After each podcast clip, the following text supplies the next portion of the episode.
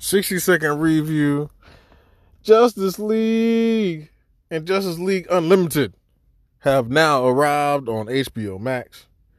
So buckle up your seatbelts. You got 40, no, you got 52 fucking episodes of Justice League. How many episodes of Justice League Lim- Unlimited? I don't know. I ain't even got there yet. It's a lot. but I remember the show enough to be like, this shit is dope.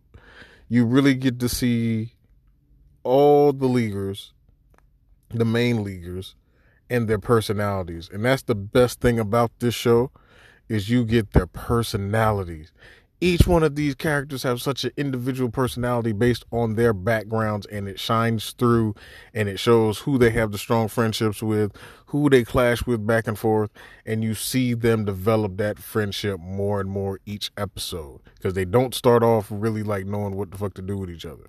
You need to watch it. It's on hbo max right now. Go check it out. Justice league justice league unlimited